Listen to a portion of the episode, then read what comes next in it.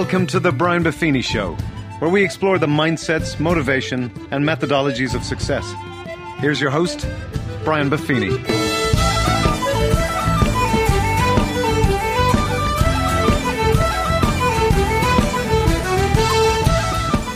Well, the top of the morning to you, and welcome to the Brian Buffini Show. Today, I have a real treat for you. We have the pleasure of chatting with a master negotiator, Mr. Chris Voss. Chris retired after 24 years with the FBI as the lead international kidnapping negotiator. And so, Chris has written a fantastic book called Never Split the Difference. Best negotiating book I've read in the last 20 years.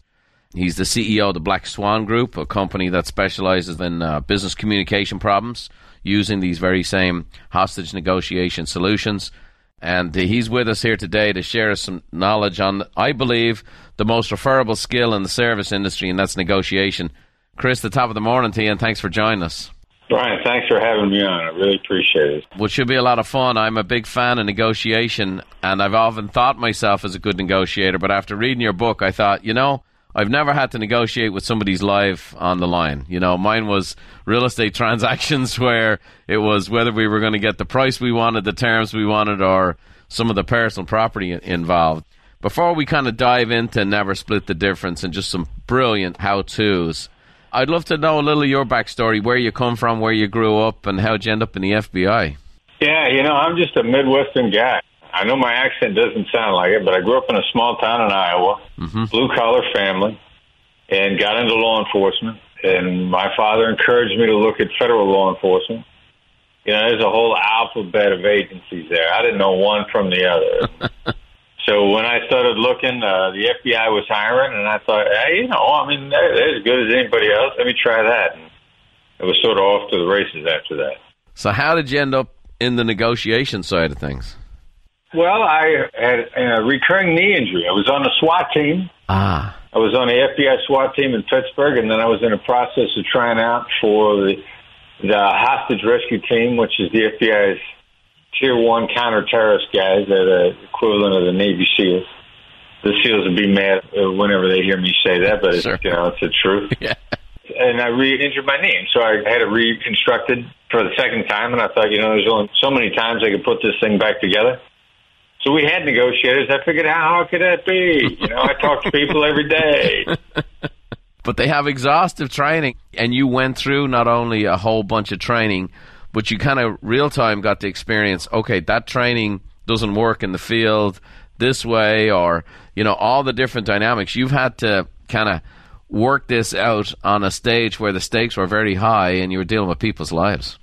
Yeah, well, you know, like anything else. I mean, if you learn the process you know, you learn mm-hmm. a game plan, you learn a strategy. And then you rely on the process, and then you realize you can't be perfect. You just got to go for the best possible outcome, which by definition means occasionally it's not going to work out. Mm-hmm. As long as you know that you've got a process, you practiced it. Nobody's natural born at anything. One of my favorite books these days, The Culture Code by Daniel Coyle. Sure, yeah. You know, we read all the time. Learning is the only sustainable competitive advantage for anybody. Mm-hmm. And Coyle points out, I mean, it's his contention, and he backs it up, that there's no natural born anything. I mean, the people that we think that suddenly explode on the scene or prodigies, they just got interested before anybody knew it and hmm. started putting their 10,000 hours and and they enjoyed it. They had fun with it. That's also a key to success. It's not become successful and be happy. If you're happy, you become successful faster. You bet. No, that's great stuff. Daniel's a good friend of our program. He's been on our events and brilliant guy. He looks at life a little yeah. differently, doesn't he?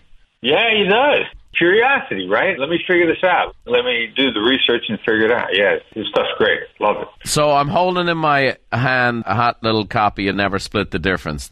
I know what writing books are like. It's like giving birth for a man, I think, is the closest thing we can get to. Right. But talk about just right off the bat why the whole principle never split the difference. Why is that so important when it comes to negotiating?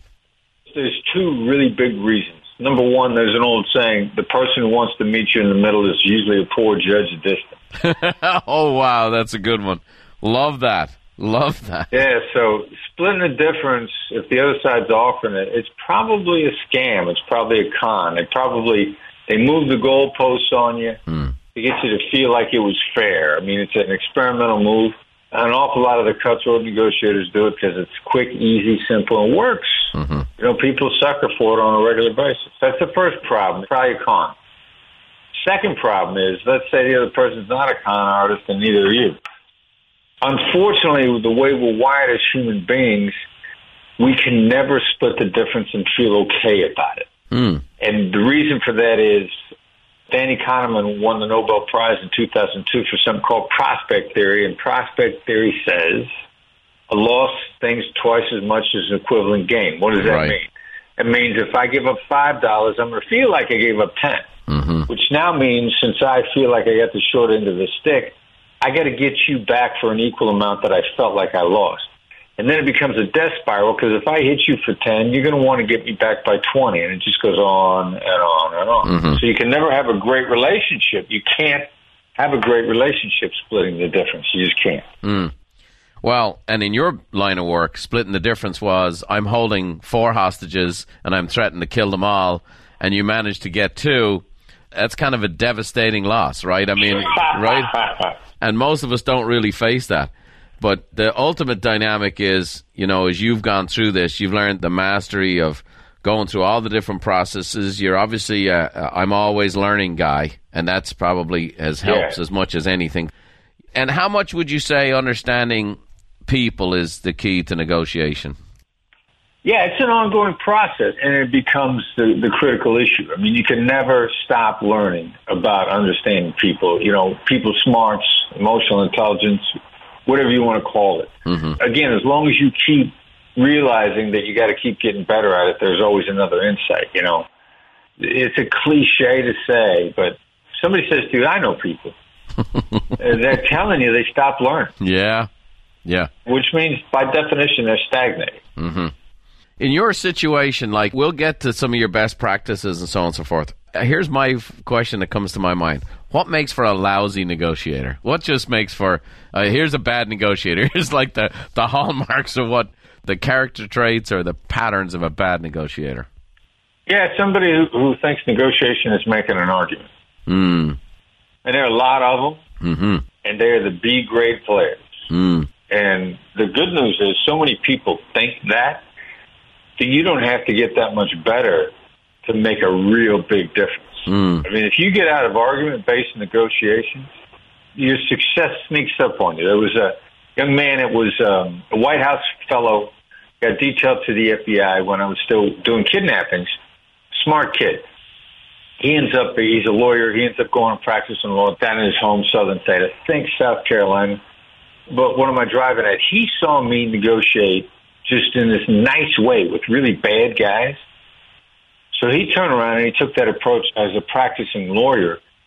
Because he took it easy and wasn't demanding and argumentative, he actually was so much more profitable. He made partner in his law firm after four years, and nobody else had ever done it in less than six. Mm. Because he settled more deals a little bit faster and his overall, at the end of the year, his profit margins were really high, higher than anybody that wanted to argue and get the last dime out of every deal, which mm. seems really counterintuitive. But what he ended up telling me was, since he didn't argue all the time, when he did argue, the other side knew he had a good case, mm. and they trusted him. His trust factor was through the roof.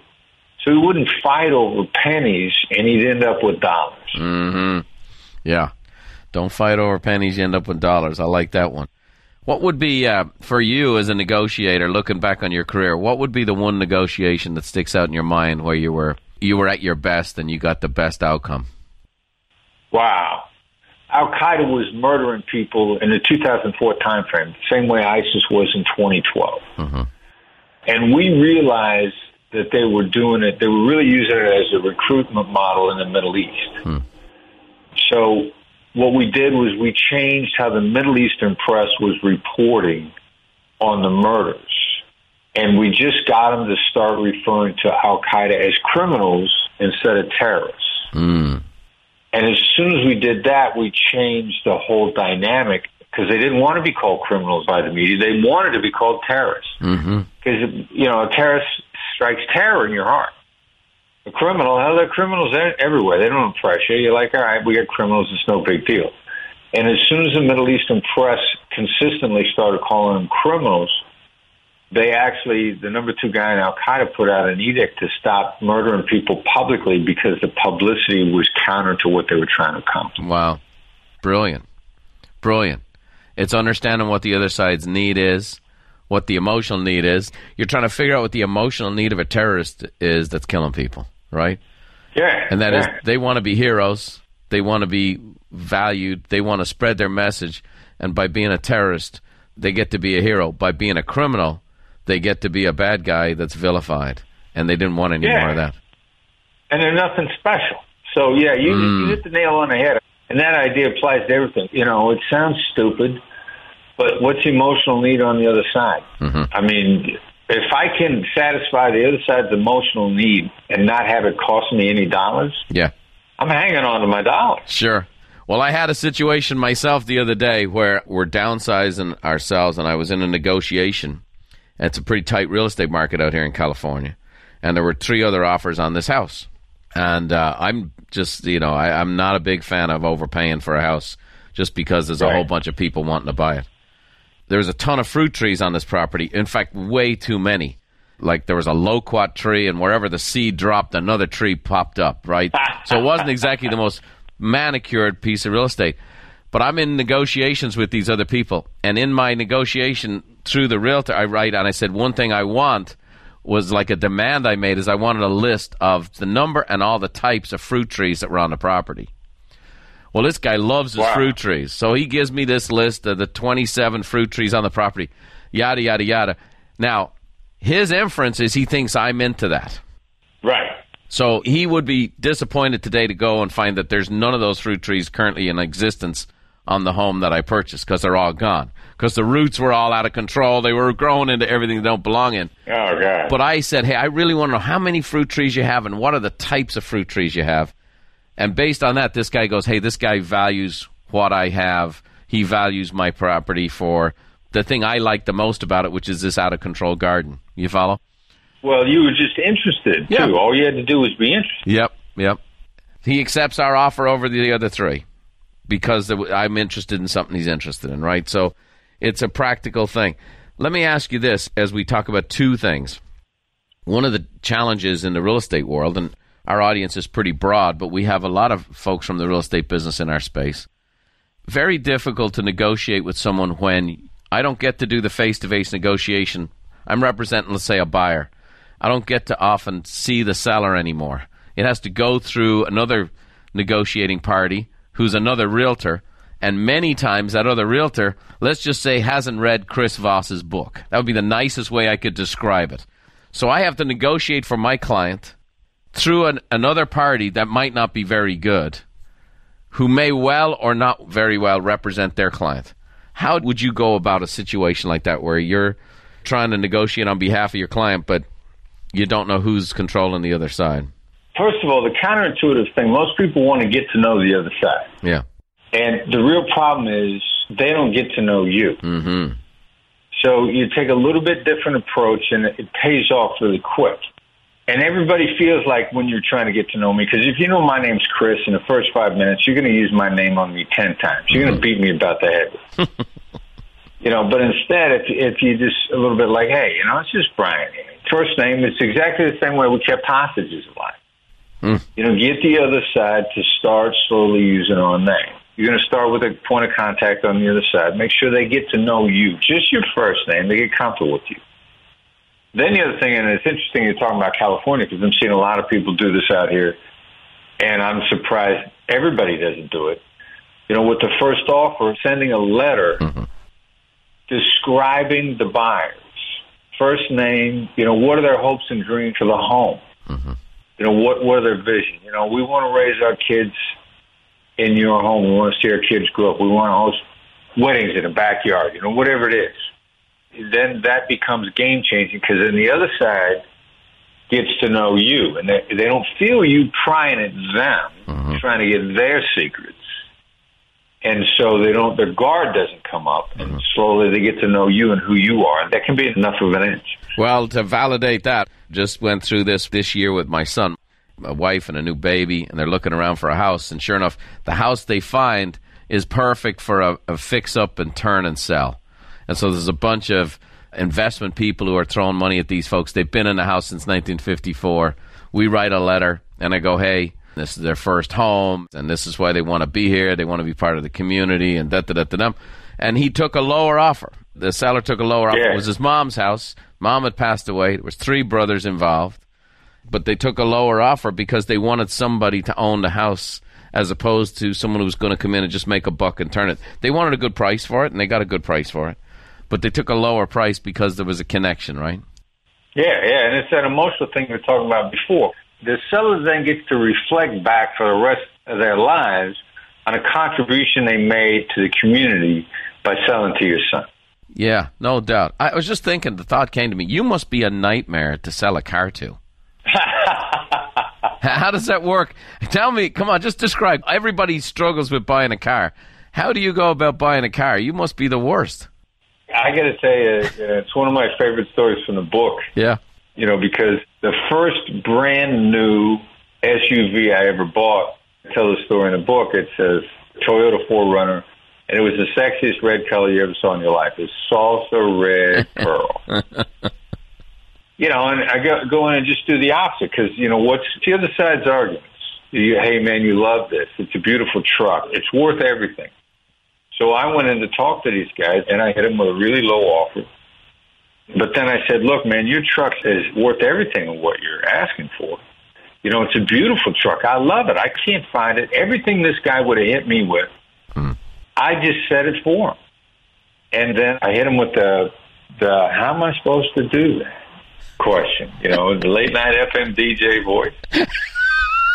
How when- am I supposed to pay artic- that? Is that what the. Yeah, Yeah. yeah, man. And when you articulate their arguments, it leaves them speechless. Hmm. I mean, they kind of they look at you and they blink. You know, he looked at me, he blinked about four times. he went in the back and he got a lower price, and he came back out again. And I went, "Oh my God, you're so generous! I mean, that was so nice." He says, "It was worth what you were asking for before. Now you're going to offer me even less. I mean, I'm in love with it." I just went back and I laid out his whole case again. And I said, "How am I supposed to do that?"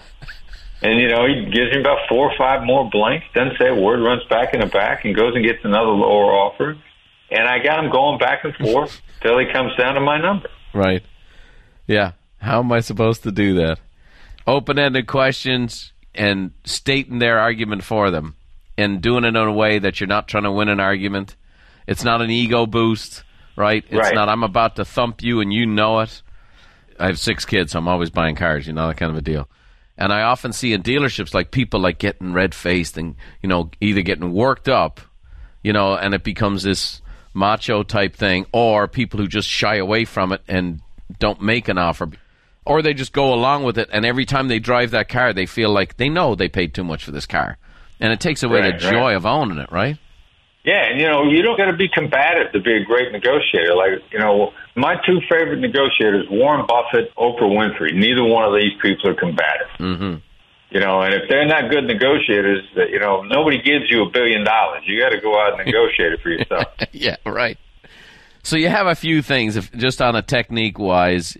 You use a mirror back technique. You talk about the word fair. Can we get into some of your favorite techniques you outline in the book on how to work through a negotiation so that it is the type of solution you're looking for? Yeah, I got to tell you something. In that mirror one, I mean, that is so easy. Mm-hmm. I mean, it, it takes no great depth of understanding to mirror is just repeating the last three words of what somebody's just said. It's not adopting their body language. It's not adopting a tone of voice. It's not doing any of the body language stuff that most people have learned mirrors. A hostage negotiator's mirror is just repeating the last one to three words of what somebody just said. And it just gets people talking. And the other thing that's important about getting somebody talking too is you need them to expand. You need them to paraphrase themselves. Mm-hmm.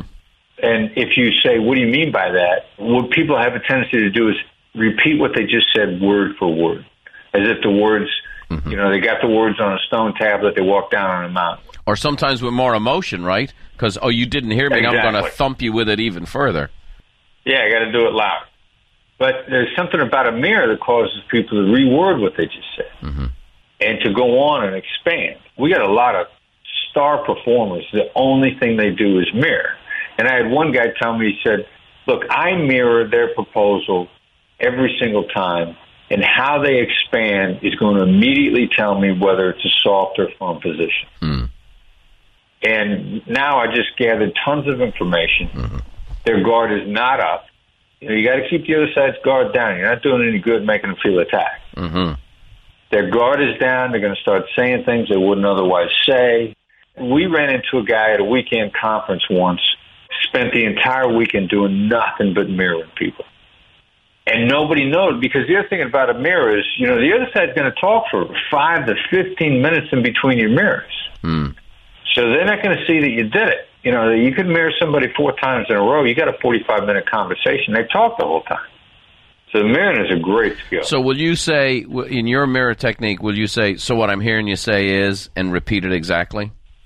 well, that's a combination of sort of paraphrasing, and that comes close to what we call a label. So now the goal is then pause, be quiet, and let that person fill in the blanks.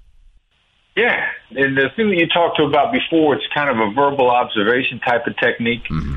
There's a lot of use for that. Mm-hmm.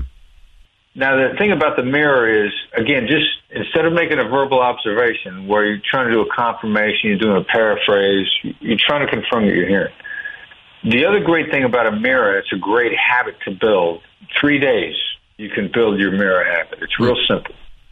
And once it becomes a reflex, when you get caught off guard and the other side says something that you just cannot compute, like you have no idea what to say, hmm. you're going to be able to mirror the last three words of what they just said. And there are no shortage of times in an interaction, the other side says something, and you want to think to yourself, what are you thinking about?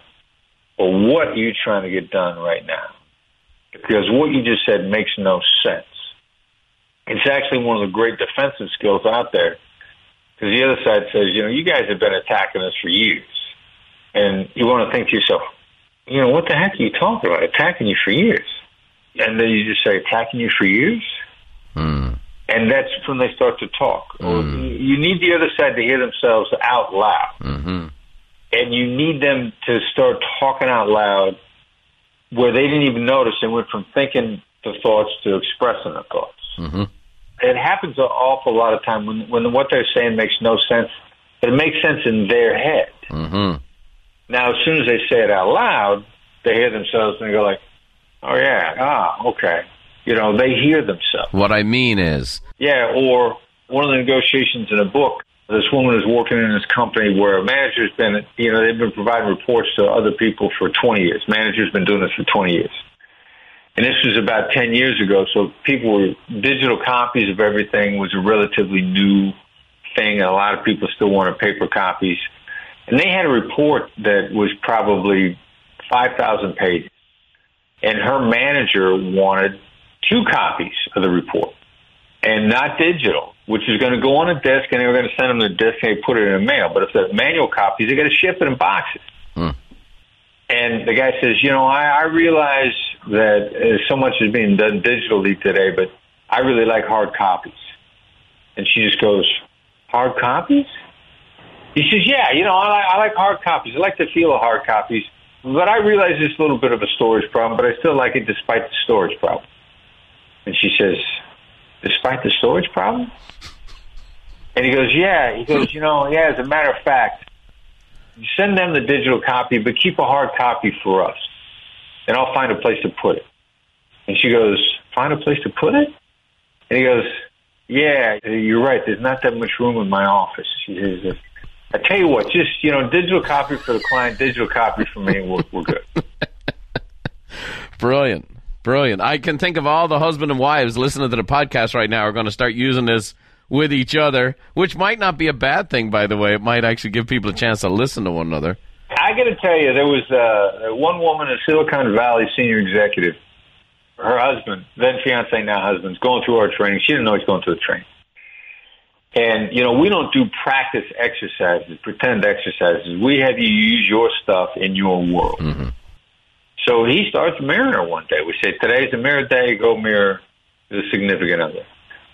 So about three quarters of the way through the day. She goes, I really like talking to you today. What's going on?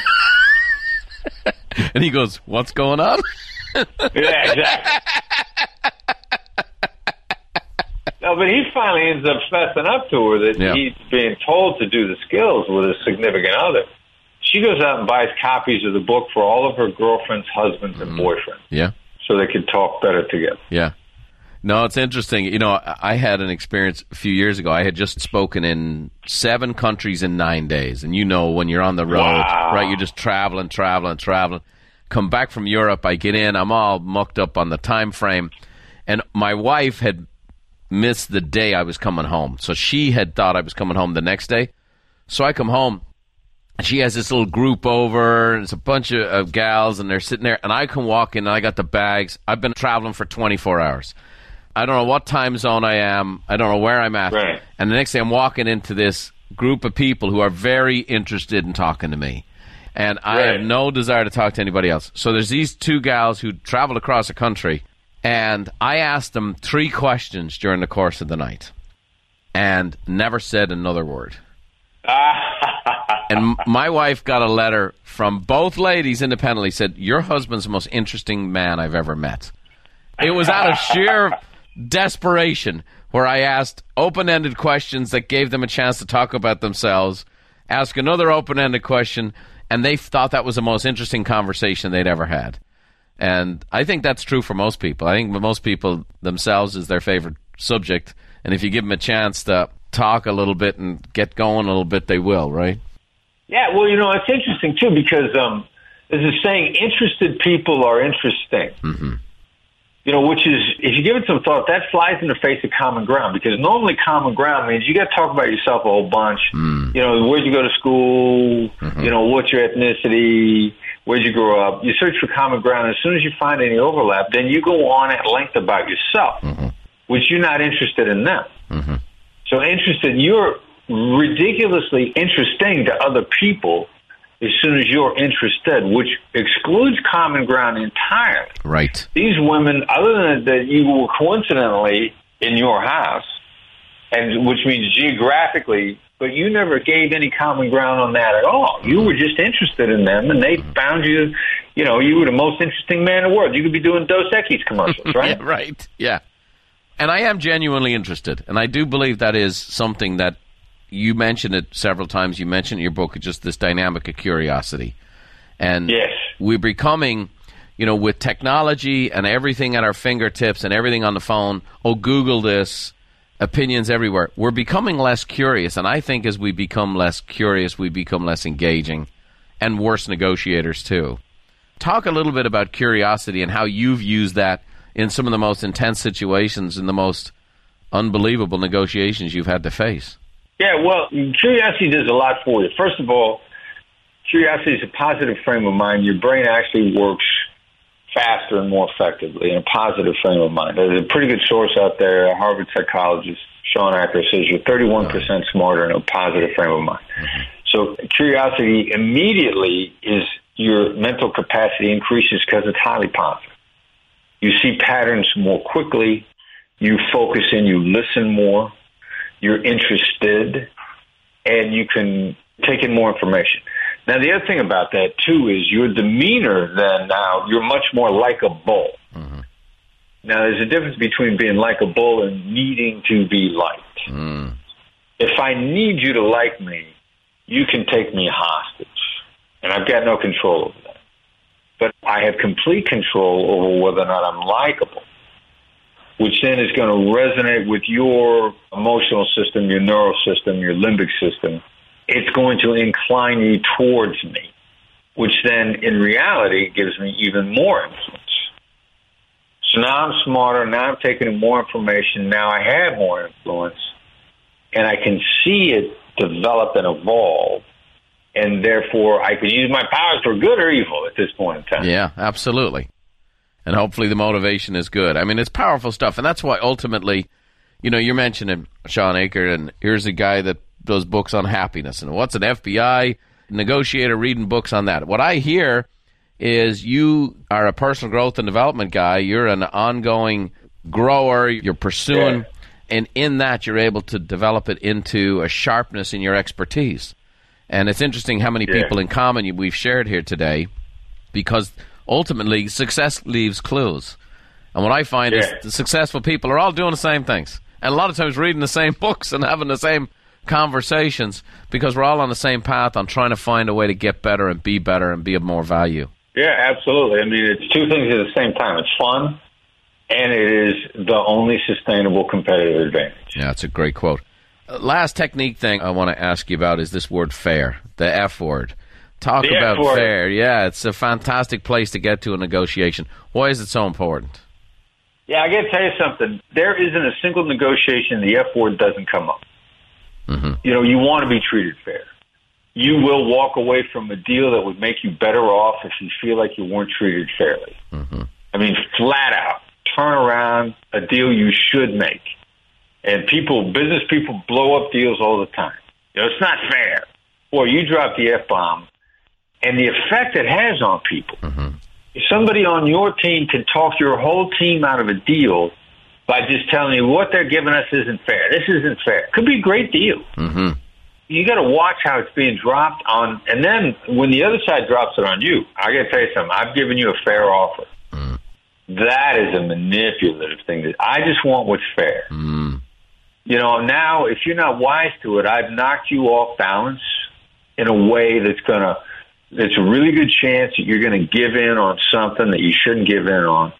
If I say, "Look, man, we just want what's fair," you know, because it causes such self doubt, mm. and everybody wants to be fair and wants to be treated fair. Of course.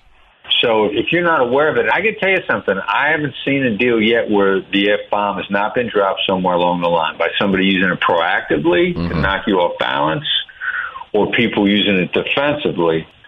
And it's the most common word. And if you don't think business negotiations are emotional, I challenge you to find one where the F bomb wasn't dropped somewhere Yeah, right. along the line. How do you now? Again, it's topic specific, negotiation specific.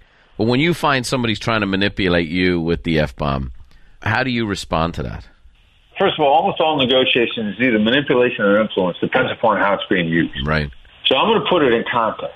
You know, are they saying it inadvertently by accident?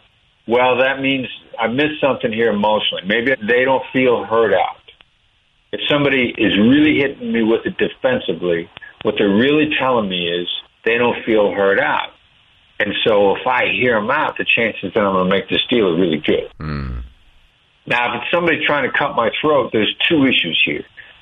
Could I make this deal? And every deal is a relationship to some length of time.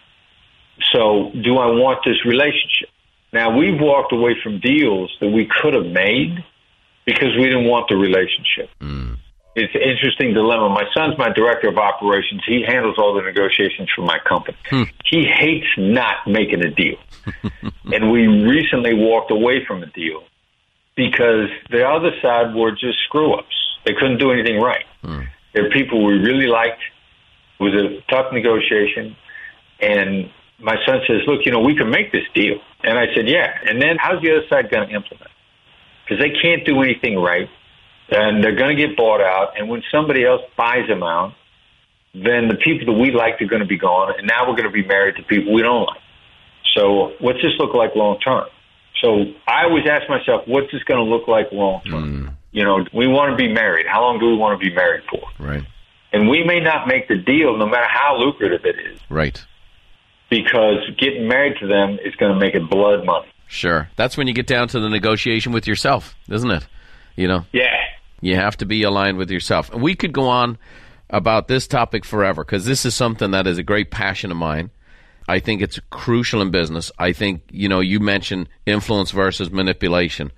I think that's character and skill is the influence side. And that's the side I want to stay on. I don't want to manipulate Yeah. people. I don't want to be a manipulator. And I'm sure as heck not interested in being manipulated. Yeah. Before we came on the air here today, you were talking about a newsletter you guys bring out every Tuesday called The Edge. Tell us a little bit about that and how our folks can tie into that, if you would, for a second. Yeah, man, the Edge is the gateway to everything the Black Swan Group has to offer. Mm-hmm. The gateway to our website, their training announcements on it. We put out a lot of free content. Great. We're either free or we're expensive. So try the free stuff first. But it's fair. Uh, But we're fair. We treat everybody fair. That's great. So go check that out, guys. I highly recommend it. Text to sign up. You're texting to the number 22828, and again, that number is 22828. Send a message, FBI Empathy, all one word. Your spell check's going to try to put a space in there. Don't let it do that. FBI Empathy, all one word to 22828. You'll get a response back looking for your email. You're off to the races. It's fantastic. I love the work you're doing with the Black Swan. I love the content. I love the fact that you've been there, done that. This is not theory. This is not role play just done on college campuses. You know, even though I know you've done that, but I think when you go on the college campus tours, you're bringing a, a shotgun to a knife fight because you've been there, done that, and all of a sudden, you know, you've had to do it when it really counted. And so, I also want to thank you for your service in 24 years Thank of serving our country and saving an awful lot of people's lives and helping to build processes that we can save a lot of people's lives. And so you've done great work for your country, for your community, and your family, and uh, helped a lot of folks like myself out along the way. Thank you. Here's a few rapid fire questions for Chris Voss. All right. We're going to find out a little bit about you. We're in Final Jeopardy now. Yeah, right. I'm yeah, here we go. What's the one best piece of advice you've ever gotten? Be a little nicer. Nice. Who gave you that? You know, I can't remember. I think it was upper level manager in New York. In my New York days, I like being in New York. I like being in a hard edge place, and I Yeah. like being pretty direct and blunt. And he said, you know, well, you can still take the same position, just be a little nice. Nice. That's great. Great advice. All right. What one talent or gift do you wish you possessed that you currently don't? Wow. You know, I wish I was better at being completely in the moment. Hmm. Yeah, and I'm actually working on that a lot. You know, as adults, we start thinking about how's this play out? Have I viewed this in the past? All those thoughts take you out of the moment, Mm-hmm. and you actually miss a lot of the moment. Mhm. And if I could obtain the superpower of complete and total focus to the moment, Hmm. I think I would really get a lot out of it. Right. Focusing on the past and getting obsessed about the future, we miss the precious present, right? Brilliant. Yeah. That's great. All right. What book has been most instrumental in your life? If you were to give one book or something you're reading right now. Wow, there's a lot of stuff I'm looking at right now. Probably the rise of Superman of the books that I've read in the last five years has had some of the biggest impact on because it's about flow and performance. It turned me on to a lot of other books. Mm-hmm. Author Steven Kotler, I've become acquainted with Steven. He's a cool dude and one of the more interesting cats on the planet. And reading his stuff has led me to other stuff. So the rise of Superman. All right. Beautiful.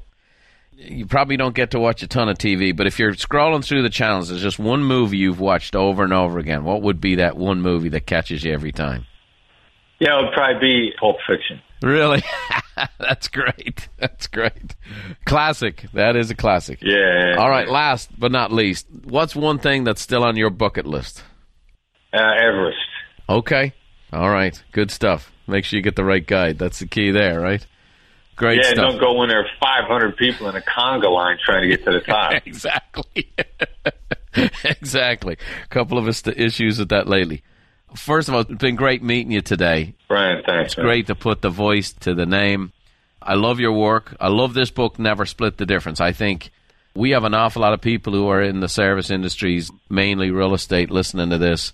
And I just think it's the most referable skill for anybody in the service industry. I know when I asked my customers what I thought they valued, and look, I had all these services and all these cool things I did. I had an assistant that was a registered daycare person. We had a daycare facility in our real estate office for our clients. All of these great services. But when I asked my best customers, when you refer me, what do you say? They'd always say, "You're a good negotiator. You handle the negotiation." And I didn't realize at the time it's the most referable skill for a, someone in the service industry. And what it is, it's it allows you to be that trusted advisor that takes the difficult thing that most people avoid and make it something that not only did it make them feel good and gave them less anxiety and let them enjoy the process, but that was the most descriptive thing they could tell their friends about. And you've done it in a profound way when it really made the difference. So never split the difference. I think is a is a must read for anyone listening to this. And then I hope everyone will get a copy and get involved with the Edge and enjoy the free stuff. And I have no doubt with the customers we have, a lot of the folks will enjoy the expensive stuff too. So we appreciate the time today, appreciate your gift, and thanks for spending some time with us on the Brian Buffini Show today. Thanks, Brian. It was awesome. Thank you very much. All right, bud. And before we finish here, uh, Chris mentioned the word fair here and how to use it and how not to use it, how to make it work for you and how to make sure it doesn't work against you. And for many of you know, we've launched our most successful uh, training program ever this year called the Pathway to Mastery. And we have a negotiation section in that course, including a whole list of words to use in negotiation and business that we call winning words that include the proper use of the word fair. And we're going to give it away to all of our Buffini insiders. So those of you who are on the insiders, you'll be getting that. And those of you who want to be on the insiders, listen in for a minute here. Mr. David Lally will share with you how to be on the insiders. And uh, I think it's just a really fair thing to do. Thanks, Brian, and thanks again to Chris for joining us today. Insiders, to download your winning words giveaway, head over to the slash insiders. If you're not yet a Buffini Insider, you can join there as well and get this and other great bonus content. We hope these strategic words help you in all of life's negotiations. Before we go, I wanted to read a note from listener Justin Zachariason from Battle Ground, Washington. Dear Mr. Buffini, I recently began listening to your podcast. It's brought me joy, encouragement, wisdom, and motivation. Thanks for your dedication and sharing your life story as an inspiration to us all trying to make it in this world. Well, thanks, Justin. We appreciate the feedback. It's always awesome to hear from our great listeners. And as we sign off today, I'll leave you as per usual with an Irish blessing from Brian's mum, Therese. May the road rise up to meet you, and may the wind always be at your back. May the rain fall soft upon your fields, and the sun shine warm upon your face. And until we meet again, may God hold you in the hollow of his hand. See you next time.